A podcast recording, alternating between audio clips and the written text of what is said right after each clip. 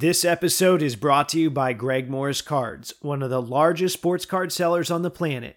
Greg sells over 80,000 vintage and modern cards every month, including basketball, football, baseball, hockey, all sports really. And the best part is, anyone can take advantage of GMC's platform by signing up for consignment services. What are you waiting for? Head on over to gregmorriscards.com slash consignment and start moving your cards with Greg Morris today.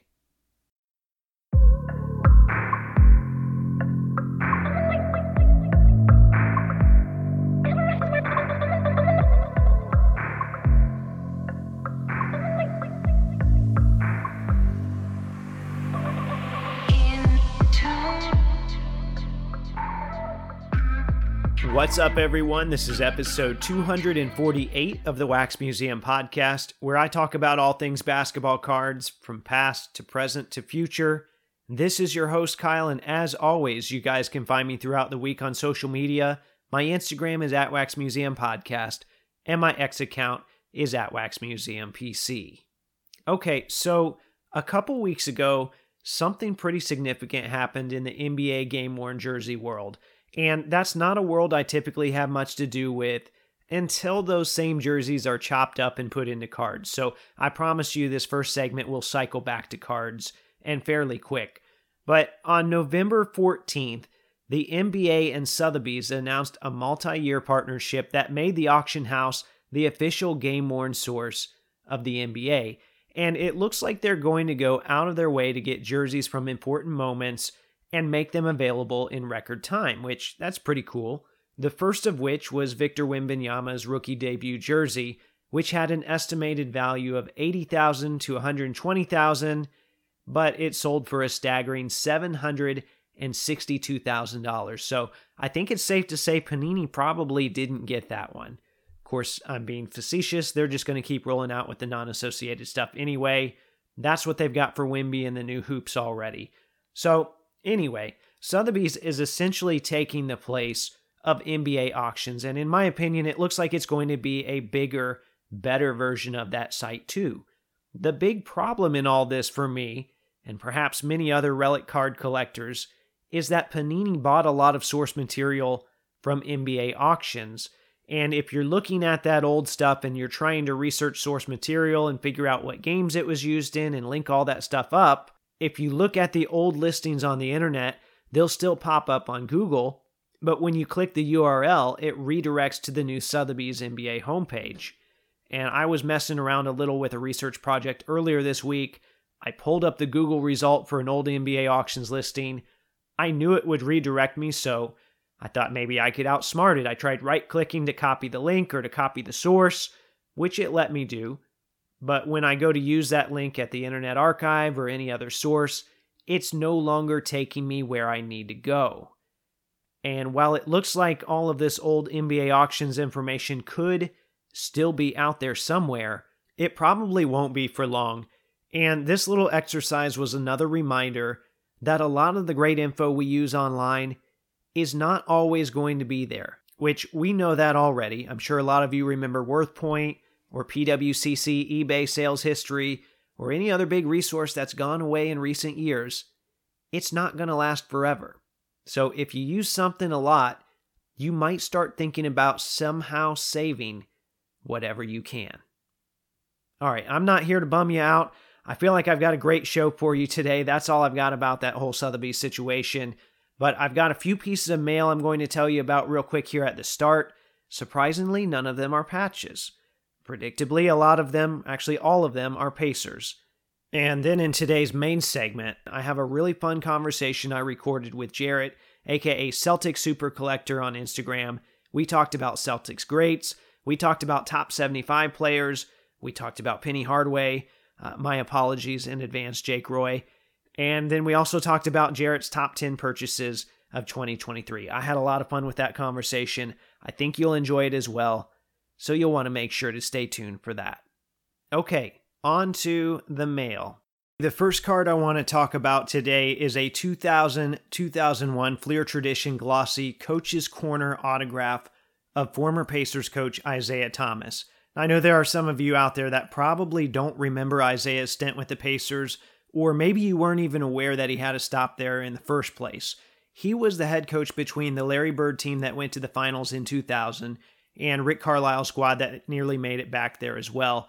So he coached the team for three seasons. And in his last season there, the team ended up with the three seed before getting upset in the first round by Boston. That's when Larry Bird was hired in the front office and he ditched Zeke in favor of his old buddy, Rick Carlisle, instead. Anyway, enough about IT, the coach. I need to talk a little about the card itself. Coach's Corner was an on card autograph set that came in packs of Fleer Tradition Glossy, so not the regular set.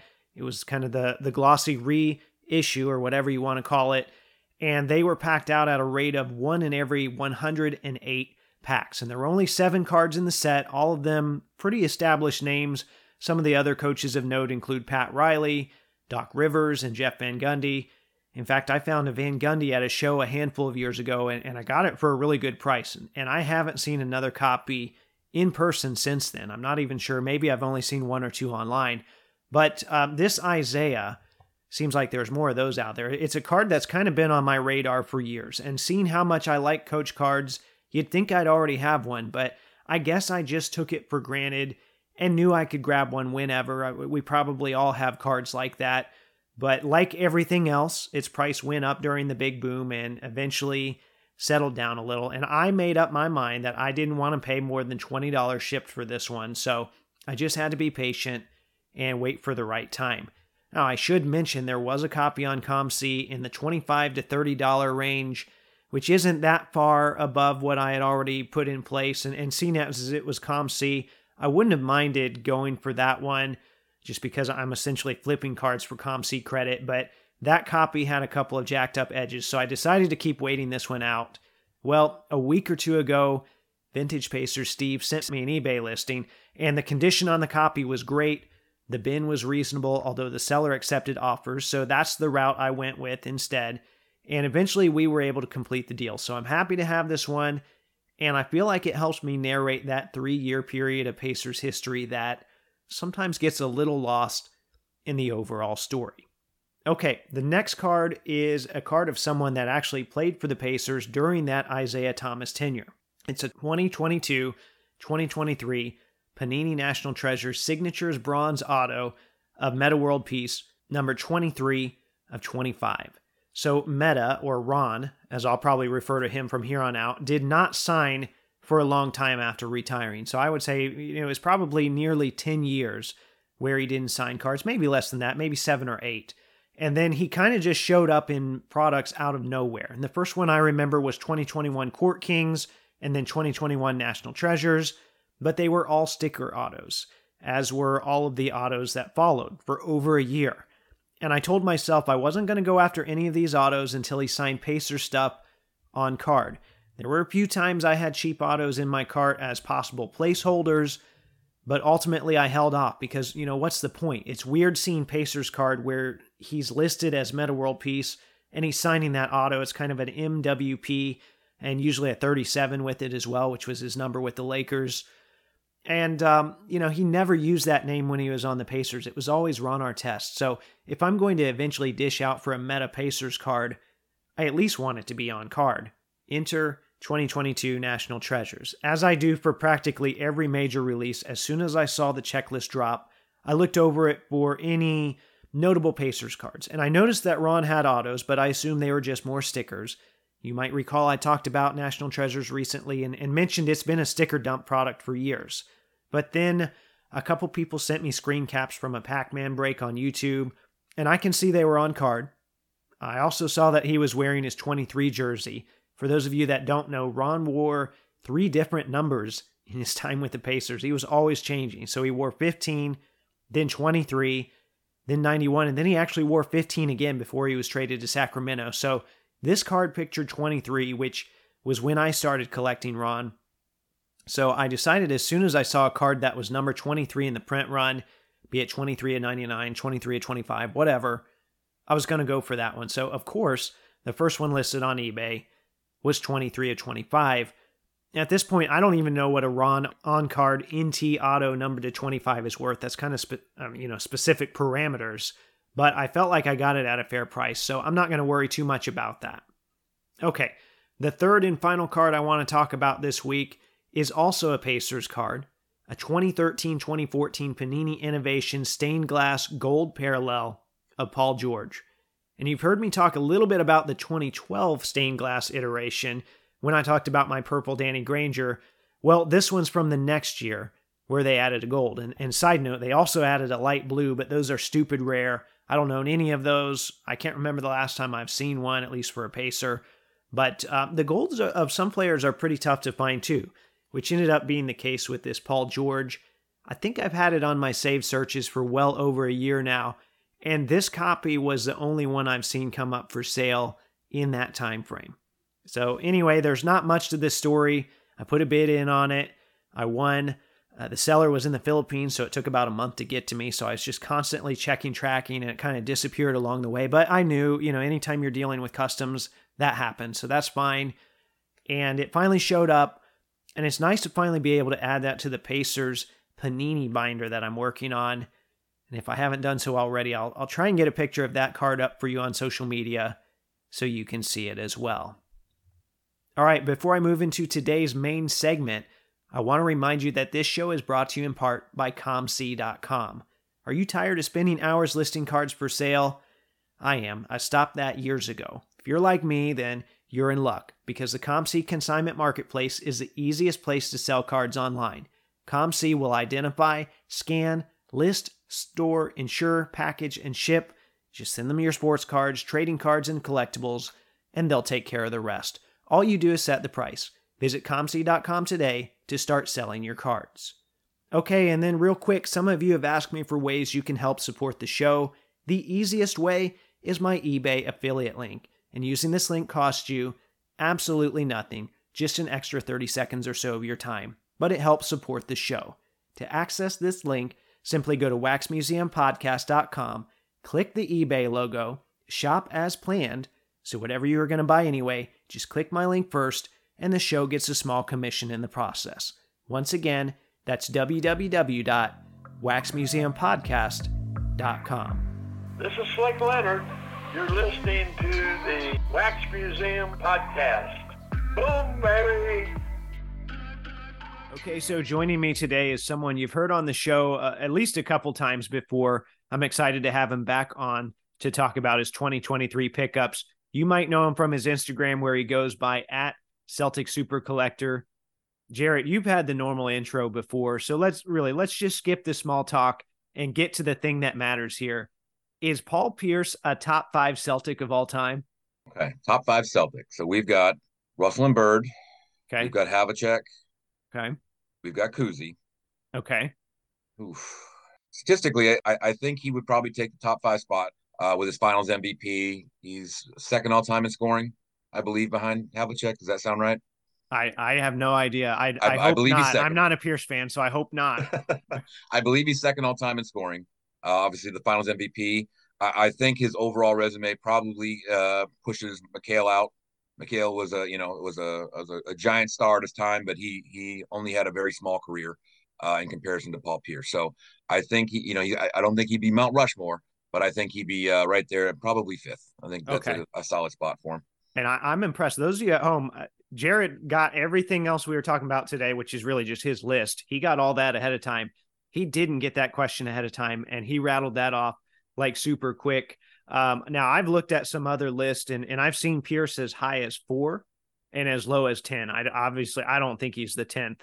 Uh, right. I, I, think that's way too low for him. Uh, it's hard for me to look at it objectively. Like I said, I'm I'm not a Paul Pierce fan. I never liked his game but I know all the Celtics guys that are around our age loved him. So um, I, I, saw one list that had Cowens at five. Uh, you mentioned McHale; he's he was four on most of the list, and uh, Parish. I, I, saw some people mention Parish. I just I couldn't see it with him, but Parish Parish would have top ten, and and Cowens obviously with the MVP helps push him up some, but his career was pretty small as well you know, you're talking a guy that came in around 1970, and by 1980, he was pretty much done. Yeah, Cowens kind of confused me when I was looking at my top 75 stuff too, because he he kind of for me got grandfathered in because it was top 50. But right. then I'm looking at his numbers, and I'm I'm kind of it was a little confusing to me. But uh, but I also I try to defer to people that were there, right? Because I didn't see him play, so for me on paper, he's just uh, no offense to Dave Cowens, but he's just not uh, not in that same caliber that I see some of those other guys. I'm kind of glad they grandfathered them in, but I was also kind of looking forward to seeing who was going to get pushed off if they had done it that way. I thought him maybe, um, you know, Walton has got a, such a small uh, career as far as as his uh, his peak. Uh, Dave Bing, you know, some mm-hmm. of the mm-hmm. guys in the 50s, you know, Bill Sharman, I love him to death, but you know, it's like, how do you compare him to some of the the, the more uh, modern guys? But in the end, I think the the older guys on the committee basically said, "Don't touch him. Let's add 25 more names, basically." So, and so it does give a, a well, a better rounded uh, history of the last 75 years. But I was kind of looking forward to seeing who was going to get pushed off, and then was, I guess, mildly disappointed when I noticed none of them did. So. Yeah, it uh, well, it would have made for some more drama, which uh, would would have been kind of fun, but it would have come at the expense of the older generations, and, and that's probably not a great look for the league. I'm like you; my first two names that came to mind were Bing and Sharman. Um, yeah. So you know what you what do you do with them? And and I know I remember after the list was made, people on their Instagram stories were posting clips of like Paul and shooting I, use the term jumper lo- loosely here, but you know, you got to understand it's a different era, and and we have to respect what those guys did there too. And in the end, you just you, you kind of go with their resume. You know, if you're a five or six time All NBA. You're a five or six time All NBA. Like Dolph Schayes, was he a 10, 9, 10 time mm-hmm. All NBA? So he was the man back in the day. So right, yeah, you can't uh, hold it against him the for who he played with.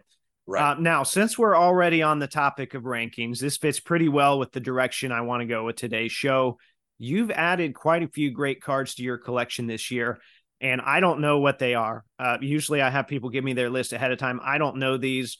And in fact, I can't even keep the years straight. It feels like we just had dinner together in Dallas, but that was a year and a half ago. So um, we were talking, and, and you mentioned, hey, you know, I I put together this list of my top ten. So I've made a few lists over the course of the last year, including my top 50. It's right. not an easy task. Oh, so I I, I kind of know what you've been through here. Before we get to the cards themselves, can you talk to me about what that process looked like for you? Well, I mean, Instagram is really helpful to kind of give you a, an overview of what you've done throughout the year if if you're posting uh, pretty regularly, and, and you and I both are. So you kind of start at the beginning and kind of scroll through and see what have I posted, and so you got to uh, get an idea of maybe 15 or 20 that would be even in consideration. And then I'm going to borrow, uh, is it Connell? Connell's mm-hmm. collection there is PC Pyramid. So after that, you kind of get an idea of what falls under the, the various spots and what was the big thing from that portion of the pyramid. So there may be something that on this collection here may not be as quite as important overall as say a Magic Johnson game use patch. But for my personal pyramid, this is the top of this section. And so it may beat out another card in the end uh, because personally I know what it means to my personal collection. So kind of combination of Instagram and and and then obviously going through and then ranking things and, and figuring out in the end what was the most important additions to your personal collection and why. So as we had talked about earlier when we were talking about this, you know, some it's it's shocking to see what cards in the end don't make it, you know, and that you kind of described it as almost feeling like you're cheating on them. But I've got a few here uh, uh, that did not make the list that are you know prime patches of of uh, Steph Curry and Magic Johnson and a couple of Shaqs, and so in the end, it, it's actually kind of almost therapeutic and cathartic to see what your year looked like and and what was the most important ones you've added. Yeah, there was one point I was looking at my list and um, I had a 72 Topps Maravich auto that wasn't on it, and people kind of thought that was crazy. And eventually it did make its way on there right. uh, after i kind of thought about it for a while yep. which i don't know maybe i'm succumbing to the pressure of other people or or i just i i kind of snapped out of it and realized how important that card was. But uh, just because you are choosing one card over the other doesn't mean you still don't like the other card. Like right. you've just got a lot of cards and you've got to deal with that.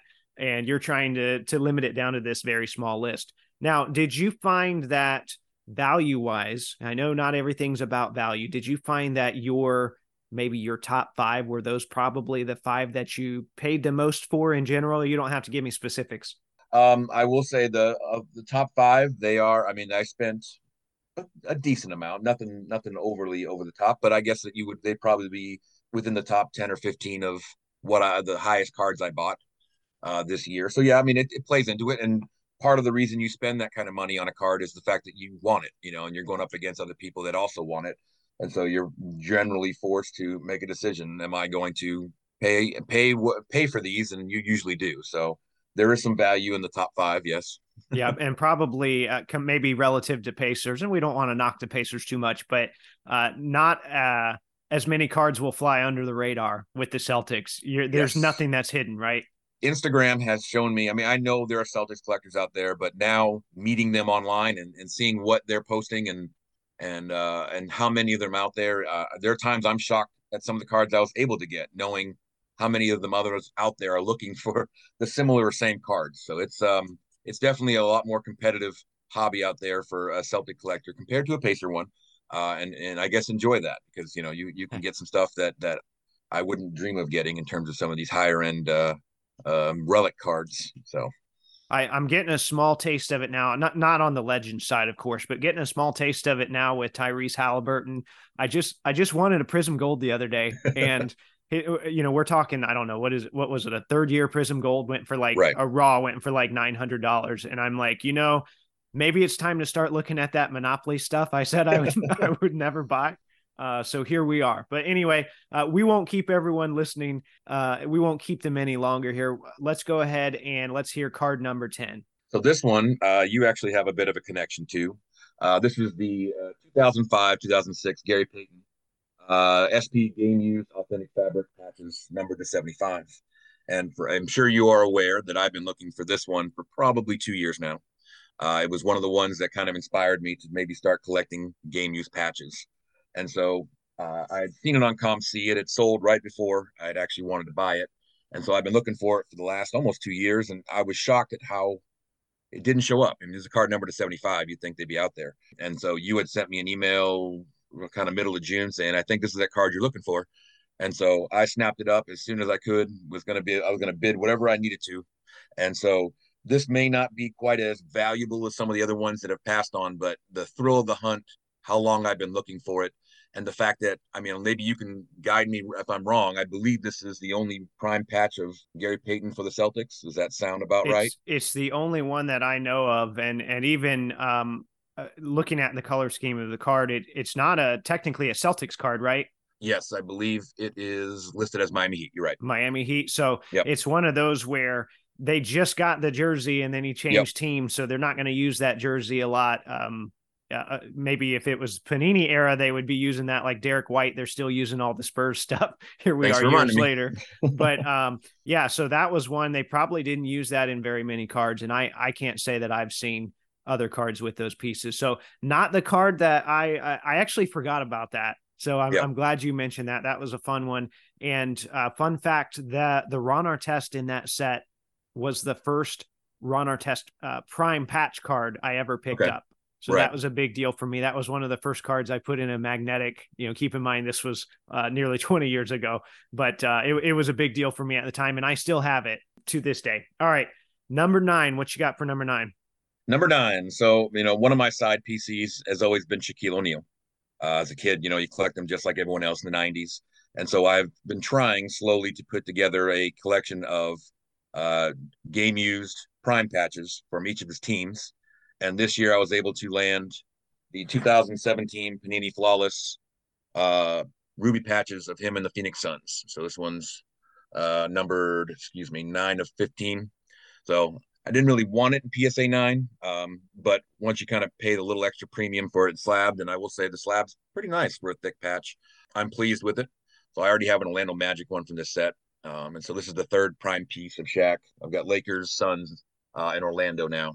So flawless 2017 Shaq Prime patch for the Phoenix Suns. And I think 2017 flawless. Uh, maybe I'm biased because there there were actually five Pacers in that set, but yes. that is one of my favorite patch sets of all time. No and I, I know you you're really big into the flawless stuff for for Celtics from our one of our previous conversations. I know you talked about that. So to see that Shaq is is pretty awesome. It's too bad they didn't have enough Celtics pieces to make a Celtics version of that. Although I can't imagine what that would even go for, even seeing what the little pieces go for. Well, that's that, as as I stated, I'm trying to get prime pieces, and and the being a Celtic collector, I still have not landed one of Shaq. Uh, I've got a couple of the, the the jersey cards, but the prime ones have been few and far between, and when they come up, they get snatched up quite uh, quick, and they are pretty expensive. So you better be ready or they're going to be gone. So, and obviously you have one in your collection that I have always admired from afar. Um, and there are not many of them, so it's, they're hard to find. Yeah, I well, I lucked out when I got mine. It was kind of uh, people weren't looking for them so much, I don't think, and then I also got it in like a lot deal. Um, although that was the the main card in the lot, but that was uh, kind of my route to get that. Is I, I did a little bundle buy. Okay, uh, number eight. What do you have for number eight? So number eight is actually another non-Celtic. There are only a few slots of these that aren't Celtics, but number eight is the pardon me 2019-2020 National Treasures Retro Materials Prime of Anthony Hardaway. So again, growing up, I also rooted for Orlando, and so I've been wanting prime patches of or of Penny Hardaway for quite a while. And as I'm sure you know, uh, the Penny Hardaway uh, market out there is very competitive, mm-hmm. uh, very expensive, and prime patches go very fast. Um, and so I've been kind of waiting and waiting and waiting for the right one to to to, to fall on my way. This one, uh, I love the the blue jersey, the blue pinstripe, and the prime patch. Unfortunately, it's a little dark, but it is very chunky. It's got a black uh, black on blue with a little white in the corner. So when you get a good close up on it, you can see how chunky it is. But uh, it's one of those. When I saw it, especially with the blue jersey in the background, I said, "This is it." So I, I made a run for it and uh, luckily none of the penny collectors out there uh, outbid me at the end. So I finally have that one for the penny collection, and two, I needed him for my All NBA game used relics as well. So I was really pleased to add that to the collection. Okay, so don't show uh, Jake Roy, who was on here recently, because I know he's told me about that too. How just the the penny competition out there is insane. Yes. So uh, add in a guy like yourself who's looking to get just an occasional one here and there, and and uh, you kind of know what that feels like from the Celtics side of things, and, and you're that guy occasionally. But there's nothing wrong with that. It's kind of fun I, to. I dip my toe in and bit. I'm out. I, I I'm I'm out there. They're all the rest of them are theirs, at least for now. Because like I said, to see what some of their prices go for, especially the flawless stuff, it's um, wow, it's impressive. You know, for a guy yeah. who's, I mean, I I I don't think he's making the Hall of Fame. I was going to really say don't. you can you can say it. Let's be let's just yeah. be brutally honest here about Penny Hardaway. Yeah, his uh, career probably, just ended too soon yeah, popularity exceeded yep. the skill level. We might even say that. Um, just I know there was injuries and there was other stuff factored right. in. Um, Prime wasn't very long. Right. I'll stop. I'll stop now. I don't want to get any more hate mail, but I, I, get exactly what you're saying. Okay, so let's hear your number seven. This is a 2020-21 Panini Flawless Kemba Walker patches, uh, platinum patch, numbered one of one and I picked this up mainly, obviously, not only the one of one, but it has a very chunky Vista print patch in there. Uh, I found this one actually on Instagram. Carmine's Cards back in June had posted it. Uh, I made an offer, and he had actually responded back saying someone had already claimed it, but if they didn't pay for it, then he'd get back to me. Uh, and so a couple days later, he said that deal fell out. If you still want it, it's yours. So I figured, you know what? I'm not going to pass up on a Vista print, beautiful patch. Uh, his price is a little more than I wanted to pen, uh, spend, but it's you know with one of ones you're kind of at the mercy of uh, of the seller, and it was still reasonable. So I grabbed that, and it was another card actually from June. So far in this list here, I kind of jotted down when they came in. The Payton, the O'Neal, and so far the Kemba were all June purchases. So that was a pretty big month, and there's actually one more on this. So June was a good month. I wonder if there's uh, something to that. Maybe you know, post finals or maybe pre national, or or if right. I'm just overthinking this and it's just you just bought some cards in June. I, I got lucky, or I got very unlucky, depending on if you want to look at my budget for that month. But uh, that's three of the first four came in the same same about week and a half. So it was a it was a fun time at the card house here. so I know one of your goals is to get a prime patch for every Celtics player that has them. Yes. And Kemba Walker, not necessarily the most popular Celtic, is that one where you, you probably have it. I mean, that's as good as it's going to get. That's an amazing patch. It's you, a one on one. Are you done with Kemba at this point? I, I actually going to uh, say that's not as good as you get because there may be another Kemba Walker coming in uh, a okay. couple of cards later. All right. And actually, so... it's not even the best flawless I have because I have one on the wall over there that's a GE patch. Okay. Um, so that one's so it's what's you know I don't know if you have a, a player or a couple players in the Pacers that you're not really there you don't really collect them, but you seem to find them a lot, and so Kemba yes. is kind of that guy. He's uh I found a lot of great things for Kemba, and I'm going okay I'll take it. I mean because I want it for my Celtics collection. They're great patches, and and he's a he was a a, a great guy. I wish his career hadn't ended so fast. Um, but uh, yeah, like I said, it's um he seems to be that guy. Him and I guess now Marcus Smart. Now that he's not a, a Celtic, I seem to be finding a lot of smart patches out there right lately. Yeah, for a pretty good price, and they're very very impressive patches. But Kemba, right now, I've got three or four in my collection that if I had them in a, you know, if they were Paul Pierce or they were Jayson Tatum, they'd be worth exponentially more. yeah, I've had people ask me, "Do you do you collect Jermaine O'Neal?" And it's like, well, how how do I answer that? I have right. a lot of Jermaine O'Neal cards. I collect Pacers. Would I call myself a Jermaine O'Neal collector? Uh, yeah. I don't know. I, am kind of yeah. in the same boat with you as Kemba, or, or or do I have to really classify things? But when they're asking me that directly, I want to give them an answer. So I understand, and I've, and I've had a few. I've had a few actual Kemba collectors reach out about some of them, and I feel bad because I know you know they are specifically collecting him, and and if I ever do move any of them, I'll certainly they'll be the first ones I get in touch with. Uh, but at the moment, no, they're not leaving, and I've got a couple of really nice Kemba Walker patches. I'm not going to lie. So all right. So next up, I believe this is number six. It is. So this is the one that for I guess people that aren't quite familiar with the set would kind of question whether why it's here. But this is a uh, 1997 Pinnacle WNBA autograph of Kim Perrott. And Kim, and it's a JSA certified. Kim Perrott was the point guard for the Houston Comets back in the late 90s when they won their championships. Uh, and unfortunately, she passed away from cancer in 1999. So this this set came out after the the 97 season. And then when she passed away in 99 that means there was less than two years for her to be signing any of these i guess you consider rookie cards. Uh, and i'm personally trying to put together an, a complete set a signed set of the 97 uh, WNBA pinnacle. Uh, now i've got 29 out of 81 and so this one in particular was the one i was most i guess you can say concerned about you know like i don't mm-hmm. know how many of them out there uh, and so this one actually popped up on a save search while I was in the middle of a faculty meeting uh, before school started kind of got the buzz in my pocket, looked at it and went, uh huh, buy it now. Thank you. And then put the back in the pocket and kept so it was one of those I knew it like I didn't buy it right then. Someone else is going to scoop it up. Um, and so when you get a card like that, I don't know if you've had anything with that 72 set, but there are certain signatures when you get that, you know, this might actually be possible. And mm-hmm. so with Kim Perrott, I mean, like I said, for her to be, uh, you know, less than two years to have any chance of having those signed before she passed away. Um, when I saw that, I went, "Yep, that's that's mine." Uh, and so now I, you know, I only have about 36% of the set done, but it's kind of the, the, the most difficult signature to obtain. So I'm pretty excited about having it. Yeah, I I had two of those moments I think in my 72 set even though there were other tough cards. The first one was Wendell Ladner who okay. died in a plane crash in 1975. So, you know, you're looking at under 3 years to sign a card when people right. just weren't number 1 weren't collecting basketball cards and number 2 weren't getting them signed right. except for like Tim Gallagher and his mm-hmm. friends. and yeah. then the second thing for me was when I bought the Maravich, it's like, okay, now I'm I'm committing enough to this, like I have to move forward with this, or else what am I doing? Exactly. Now with Kim, exactly. you mentioned, I mean, she had less than two years to sign that card. Right. And I, I mean, let's just there weren't a lot of WNBA collectors. There's still a small amount relative to basketball as a whole. Right. And the amount of people that were getting those signed i mean i do you think there's five maybe ten at most? And i wouldn't even say that many. I, yeah I, I you'd have to kind of figure out you know i haven't I have to look back at how much she played in the 98 season and when kind of she was diagnosed.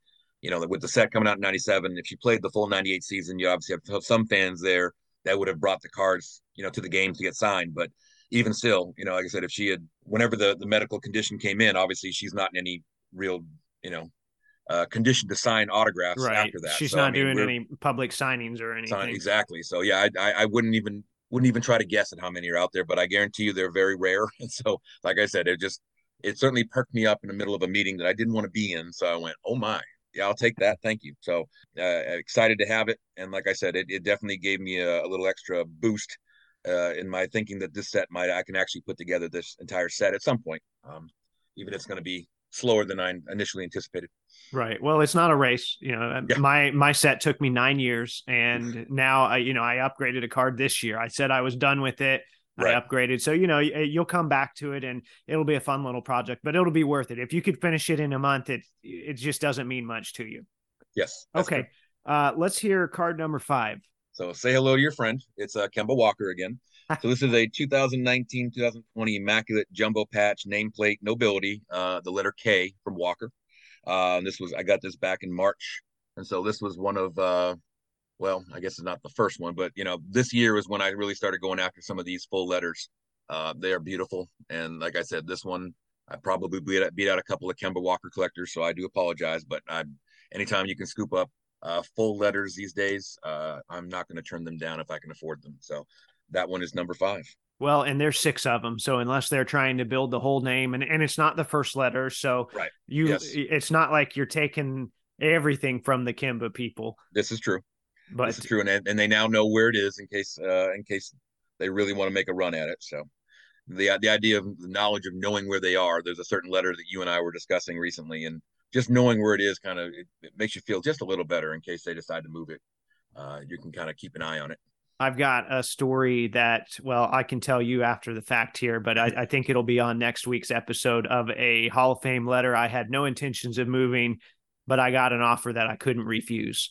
Yeah. So you'll be hearing about that mail day next, uh, probably next week. But uh, I digress. All right, n- number four. Number four is another immaculate. This is Marcus Smart. Uh, immaculate jumbo patch nameplate nobility letter A, and so this one I purchased in February. So a lot of these letters started popping up kind of around the same time, and so uh, I think I bought this actually the night of the Super Bowl, about right, February seventeenth, somewhere around the Super Bowl. Uh, and so again, excited to grab an A, and anytime they came up, I was going to try, and that one I think I, I got for a pretty good price. Um, I'm pleased generally that they aren't too crazy. So that's my number four card. No, you're going to end up with enough of those letters that you're going to start wondering what you can spell out. Have you got to that point yet? I, I know you, Um, I've seen a few here already. Yes, we got a few here, and and I guess I can spell small words, but uh, we'll have to give it a few more a few more years and a few more purchases. So, Yeah, start small and and you'll notice that certain letters just show up more like uh I I think I have like 5 of the letter A from different players whereas I I wanted to spell certain words I needed certain letters and I don't have any of those but I'll have like Yeah. 5 A's. So uh speaking of Marcus Smart, I I don't think we've officially chatted on air since all of that went down. What were your thoughts on that whole uh transaction and and what the Celtics are doing going forward?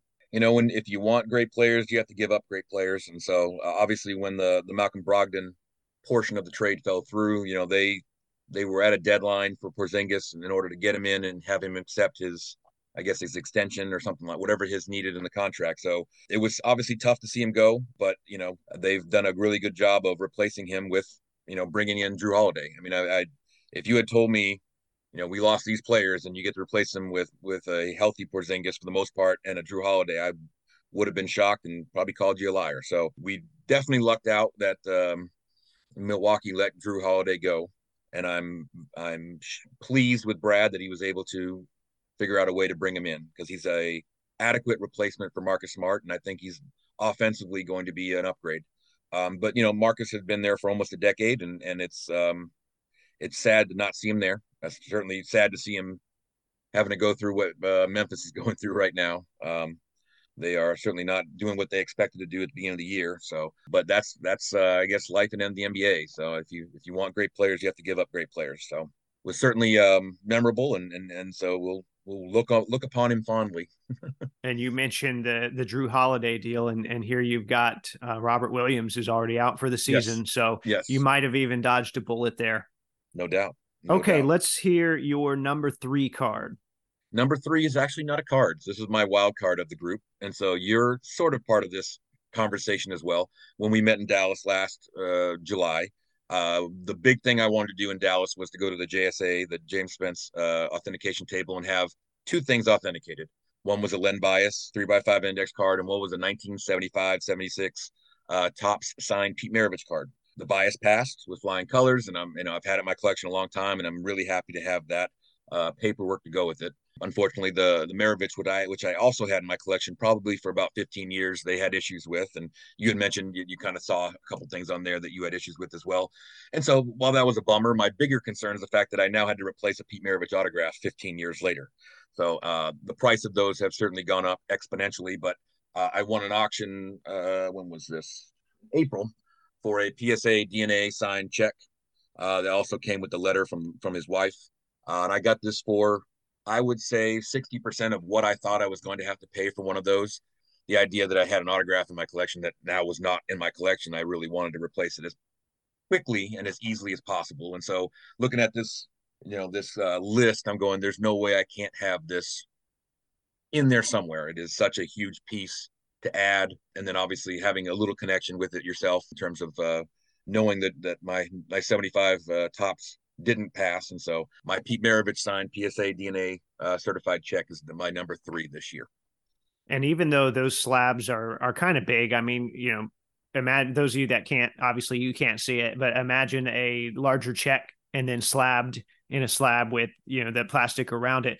They look really nice. I, I really like those check slabs. And and in fact i've i've seen kind of some ticket slabs that are similar. And, and i've right. even thought about i'm not a big ticket guy. I really haven't jumped on that train but i've even thought about that a little bit just because that check i've got a ron artest sign check and, and i feel like it looks so nice in that slab. I wouldn't mind having some other stuff like that. It's uh it's one of those that's central right in the middle of my collection right now. And it's it's definitely um it's definitely a good looking piece all right, so we're getting into the final two here, Jarrett. So let's go ahead and hear what's number two. Well, uh, as you know, I'm a pretty big Dee Brown uh, fan and collector, and I have been trying to find a prime patch for him for quite a while, and uh, a lot of them I've I've bid on and been outbid, and so I finally landed a 2014-15 Spectra spectacular swatches green number to five with a signature as well for Dee Brown there. Paid more than I probably should have, but it was one of those ones I literally had lost out on one, uh, say a week and a half earlier. Thought, well, there's a number five that goes down the drain, and then the same seller had this one here. I say you you had the number t- to ten too, right? Uh, I was going after the number ten, and so it was one of those. That both auctions were happening simultaneously. One of those ending, and I think the ten was ending before the five. Uh, and so I tried to bid on the 10 because it was one of those I've had ones where I passed on the first one mm-hmm. and then mm-hmm. didn't win the second one and didn't get either of them. So right. uh, I lost out on the 10 and then figured, well, if I was willing to bid on both of them, then I'm willing to really bid on this one. And so uh, this one's number two of five. I remember the one prior was numbered four or five, and I was shocked to see the seller had two of the five out there. So I was pleased with that. And uh, this one did not leave my grasp when I when I uh, had an opportunity for it. So most years this would definitely be my number one. Uh, Dee Brown is probably the top player uh, that I'm collecting right now in terms of player collections, and so I really really wanted a prime patch. I mean, obviously they're still out there. I believe he's got a, a logo man. Does that that sound right? I think so. Yeah. And and a few other really really high end prime patches that are obviously uh, vaulted away in other people's collections. So this is I figured this is about as good as I was going to be able to do. Um, and the fact that it's number two makes me kind of excited. yeah, well, and that green is a, a color match, right? So that match. works out really well. And now, it regarding yep. the back to back auctions, I think the best strategy is always the one that you don't choose. It, yes. it, just it for me, it just never seems to work out quite like I imagine it, or I end up buying one card for combined shipping and and don't win the other and overpaid on the first one. So right, I, it's the right strategy is always the one that you don't choose? Well, I figured, you know, the other one was a gold number to 10 and it was it was a sharp looking card and if I had won that it would have been a I guess a good consolation prize. And I was and if I'd won it I was still going after the green. So I figured either I get them both or I maybe I'll get one or the other and I wound up getting the other. And so when I didn't when I was willing to pay for both of them and didn't win the first one, I went, okay, I have a little more I guess financial in my in my brain. I could spend a little more than I originally thought I would uh, for to make sure the green didn't get away. So no, I, I know exactly what you're saying there. Once you've decided in your mind that those funds are gone, yes. sometimes they just immediately go to another card. I've talked about my uh, scroll of shame. Whenever I lose out on a card, it's almost right. like, and this is horrible, but it's like free money for the watch yes. list. All right, now I'm going to go and find a thirty dollar card and just buy it Yes. Um, very bad habit. Would not suggest that to anyone. I don't do it, it often anymore, but it still creeps in occasionally. I, I, will. On a side note, we, my, my girlfriend and I spent last week on a on a cruise, and every day I didn't buy some useless junk in Mexico or, or Belize, I, I utilized that to justify buying something on eBay when I got back on the boat. So I bought two or three cards like I didn't buy that that that T-shirt, so I bought a Manny Ramirez number ten, or you know, so I've got some cards coming in that are technically my souvenirs from a trip that I never didn't buy them there, but I bought them while I was there, and I mm-hmm. used that justification of I didn't spend money on crap I didn't need, so I'm going to buy some cards. So you know, I I think that's perfectly fine though, and and that's what I've been doing now when I go to Pacers games on the road. So like this past week when I went to Atlanta. Right. I thought, you know, I can go. I like to buy a little something when I'm at a game. Like, hey, I, I could go in this team shop. I'm decked out in Pacers gear. What am I going to buy? Like a Harry the Hawk plush, or should I just go home and buy a $30 Halliburton card? Well, luckily for me, they had a, a Panini Instant Halliburton that they made, and I'll, I, I won't see that for weeks. But right. it was like you can buy one on the website for $10 plus $10 shipping, or you can buy a five pack. So I ended, I'm going to end up with five of them. Um, don't ask me why. It just it made sense and it didn't at the same time. But right, I, I completely get it. Sometimes that money in your mind is already gone. Okay. Uh, it's you've had quite the list up to this point. I actually don't remember what your number one is. I know we probably talked about it before. I'm pretty excited to hear what it is. So let's go ahead and hear your number one. So my number one was purchased right at the end of 2022, right at the beginning of 2023, but it did not arrive in my possession until January 6th. So I'm counting it as a 2023 card. And this is kind of a, a, a sister to one of yours, I guess. It is the 2007 2008 Topps Letterman Authentic JoJo White Patch, letter E. Uh, in fact, this was uh, kind of what started this whole conversation between us because there was a W that went, uh, was it a week ago, last week? Yes. And so we... I said, you know, I, I, said, are you, you have an eye in your collection and you've been wanting to upgrade your eye. So I mentioned, are you going after the W? And you said, well, if it stayed reasonable, uh, I will. And I said, well, if it leaves your level of reasonability, let me know. I'm still might be interested. And so I guess at one point it passed your level of reasonability. And I said, well, I'm still going after it. If the if I win this, then my top 10 list is going, you know, it's going to be thrown to bits because of, you know, a W. But anyways, the consolation prize is I did not win it. Although I will, whoever did win it out there, I, I did bid you up quite a bit at the end because if I wasn't going to win it, you had to pay for it. Uh, and so this and, lovely E, and I, my, I know who that person is, and I, I think you might as well. If not, we'll we'll talk about it. But, okay, yeah, amazing collection. Okay. Well, and then I'm I'm happy for him. Uh, but like I said, I, I, I was talking to Steve, and he's like he's like you already have an E. Why are you going after the W? I'm like because it's the W. I mean that's the first letter, the first one, absolutely.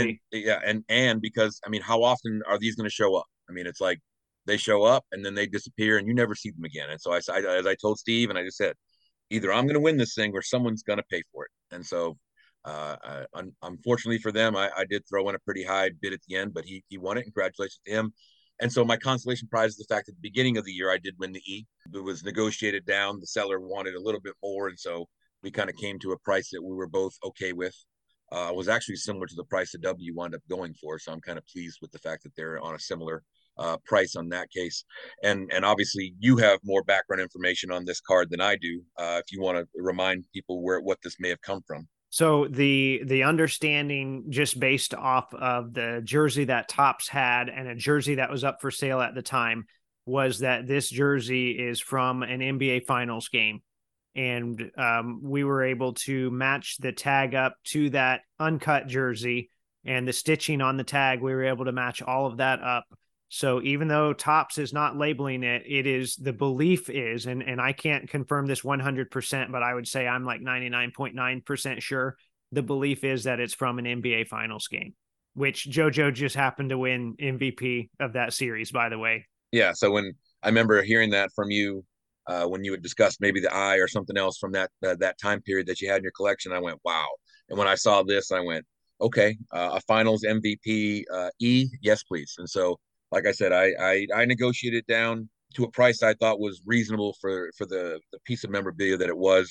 Um, and it was kind of weird to think, you know, when it arrived January 6th, barring a complete miracle, I've just purchased the best card of the year in the first week of the year. And so, you know, I, I haven't really tried to, to, to best it uh, and nothing has bested it, but it's, it's such a beautiful card. Uh, and I'm so excited to have it. And I'm happy you have one as well. There's kind of a, like a, a kinship to having a piece of that, knowing it is part of a finals uh, a finals MVP jersey. I know yours is the eye, and you kind of, I guess, while appreciating it, you, you kind of hope to, to upgrade it at some point. But I, I, the fact that you have any of them is is awesome for your collection, and and you've told me how much you bought that eye for. I'm very jealous of that price. Um, yeah well and and even um so i won it for a fifth of i'm going to call it my mega bid then it would be laughable now because that mega bid is a fraction of what they go for now yes. but it, it was different times. So yes i i'm happy with my eye i'm happy you have the e and honestly i'm happy for the person that has the w as well. I, he's a good guy. So um it's good to see all those letters in in my opinion in good homes and, and with people that appreciate them i do feel like i cost myself some money by talking about the the story and the and the history of it but right. i just love the history of it too much to stay quiet uh, it's it's like I said, I to hear the story, I'm just going wow. And so to, to look at look it up and see that the, that auction happened around that same time, I'm going. It's a shame that it got cut up, uh, and it certainly wouldn't happen nowadays. But it's already happened, so I might as well have a piece of it. So, uh, like I said, it's if I ever do make a top 50 list uh, for my whole collection, it will be pretty high up there. There's no doubt about it.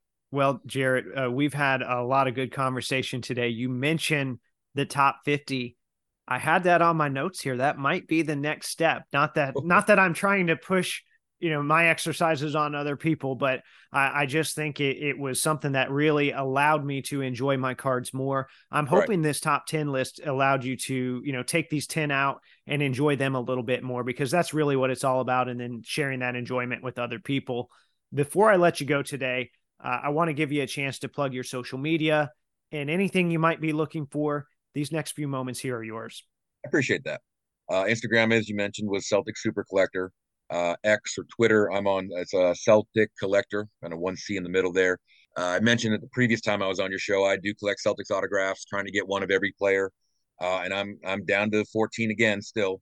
So I'll rattle them off. The odds of anyone having them are pretty small, but we have uh, Celtics that are Benny Clyde, Norm Cook, Nate Driggers, Bob Duffy, Mel Hirsch, Chuck Hoefer, uh, Gerard Jerry Kelly, Mo Mahoney, Dick Murphy, Skippy Whitaker, and then some of the more recent ones Oliver Lafayette, Jonathan Gibson, Javonte Green, and Brodric Thomas. So these are the 14 Celtic autographs that I need, 10 of which that I have been trying to track down for the last now 25 years. Yeah, uh, yikes. So if you're a family member of one of those people and you're listening, maybe you got yeah. something at the house. Otherwise, yikes yeah, that's it's. Uh, I've accepted the fact that I'm never going to find them, but it doesn't keep me from looking. And then I'm looking right now for an immaculate uh, 2015-16 Panini immaculate jersey numbers of Jonas Jerebko. Uh, I've just recently discovered that that exists and it's game used. Uh, so I'm definitely looking for one of those. I think it's numbered at 20.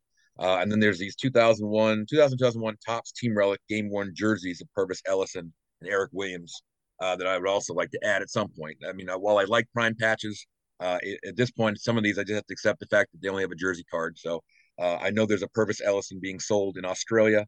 Uh, the idea of spending, I think it's fourteen dollars shipping to get it to me, just kind of makes me queasy oh, a little bit. Oh, only fourteen, point, yeah, I, yeah, I only fourteen dollars. Usually, it's like there's like forty on some of them. Yes, and so at some point, I may, um, you know, accept the fact that that's just I'm going to grab it. But you have told me to wait, and so I'm I'm waiting and so I need those two as well. But like I said, last time I did this, I think it was uh, you had one of your listeners help me find a Cody Cody Clark signed 3 mm-hmm. by five, uh, which was much appreciated. It was one of those names I'd been looking for for quite a while. So if anyone has any leads on these ones, like I said, Javonte Green, I, I would have thought by now Panini would have had something. He's been with the Bulls for a couple years now. Is he still with the? Is he still with the roster? Yeah, uh, um, you're asking the wrong guy. I don't know about that. I believe he's with them, and, and so I would have thought he would have been there. And I know Brodric Thomas has popped up here and there. I sent him a, a through the mail request this summer to the Clippers.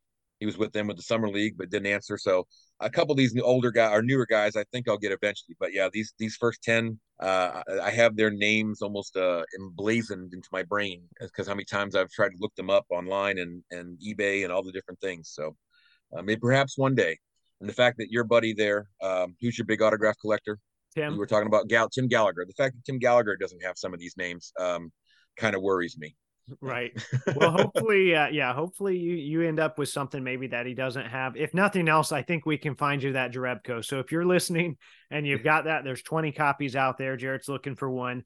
Let's make it happen. Thanks again, Jarrett. Thank you so much. All right. Well, there you have it. Maybe there was something we talked about today that resonated with you. Feel free to reach out to me on social media. You can find me on Instagram under the handle at Wax Museum Podcast or X under the handle at Wax Museum PC. In the meantime, if you like the content I'm providing, please subscribe, rate, and review on iTunes, Spotify, or Google Podcasts. Hit up the website for my affiliate links, tag Taco Bell and let them know they can pay me in burritos. And until next time, this is the Wax Museum Podcast.